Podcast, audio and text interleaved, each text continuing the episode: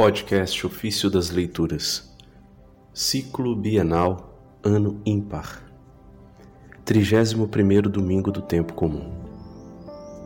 Misericórdia e verdade se encontrarão no caminho que é Cristo.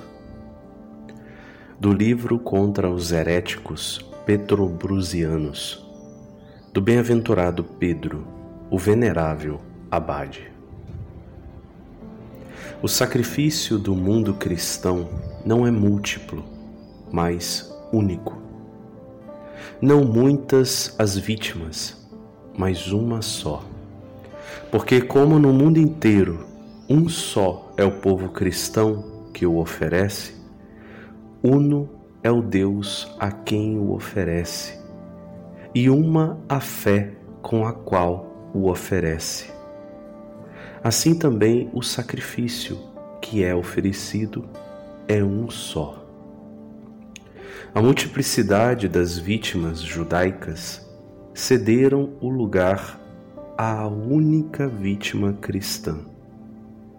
Na verdade, porque o sacrifício hebraico não podia tornar perfeito, através da sua multiplicidade, o que era escravo, Deus providenciou a vítima que purificasse com a sua simplicidade aqueles que a oferecem, para santificá-los e torná-los perfeitos.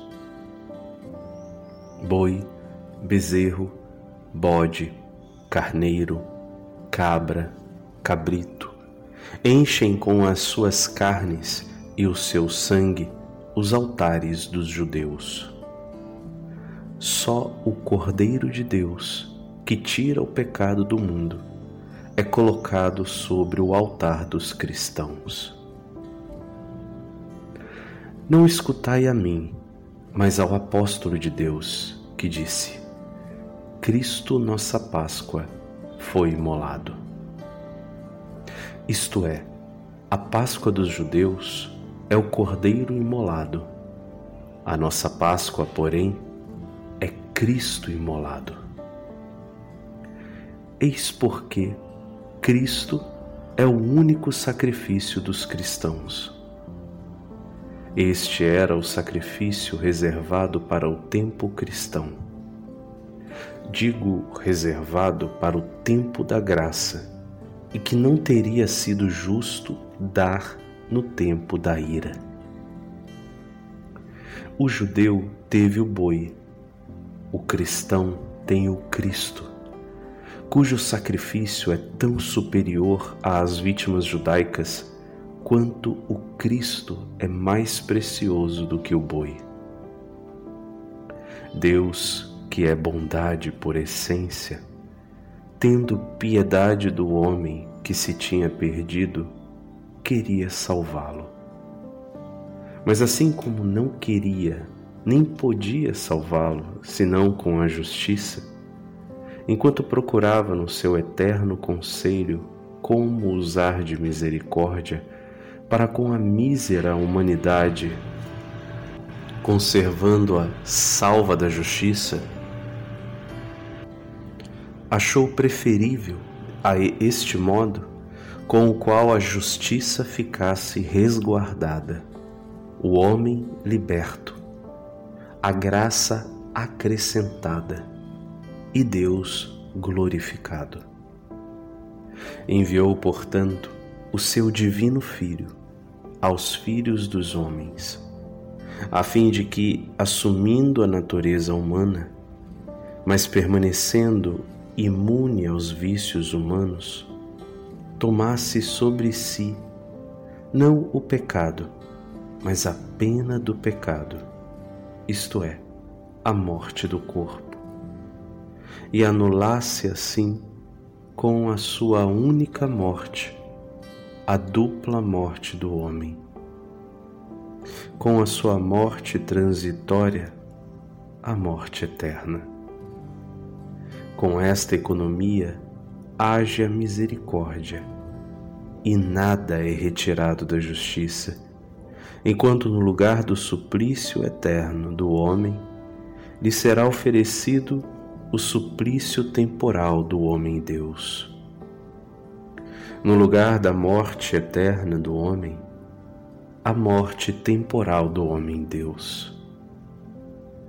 Esta tem tanto peso na balança da própria justiça, que para agir segundo a justiça sobre os pecados, a morte temporal do Filho de Deus pesa muito mais que a morte eterna dos filhos dos homens. Com a morte de Cristo, a justiça teve uma reparação maior do que do, de quanto tivesse podido ter com a condenação do homem.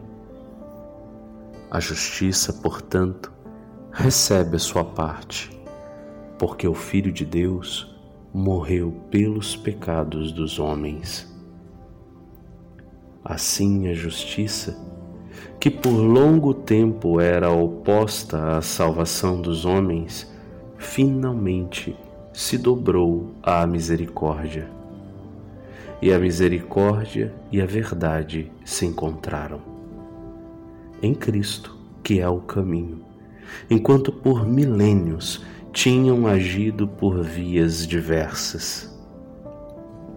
E enquanto a justiça e a paz foram como que opostos entre si durante o tempo da condenação do homem, agora que este foi salvo, também justiça e paz se abraçarão. Este é o nosso sacrifício. Este, o holocausto da lei evangélica do Novo Testamento. Este, é o holocausto do novo povo, que foi oferecido uma vez sobre a cruz de Cristo, Filho de Deus e do homem, e que sempre deverá ser oferecido sobre o altar de seu povo, como ele próprio recomendou e estabeleceu. Nada mais de fato foi oferecido naquele tempo. Nada mais é oferecido hoje. Mas, como foi dito, Cristo, depois de ter se oferecido uma vez por todas, entregou-se a si mesmo, à sua Igreja, para ser oferecido sempre.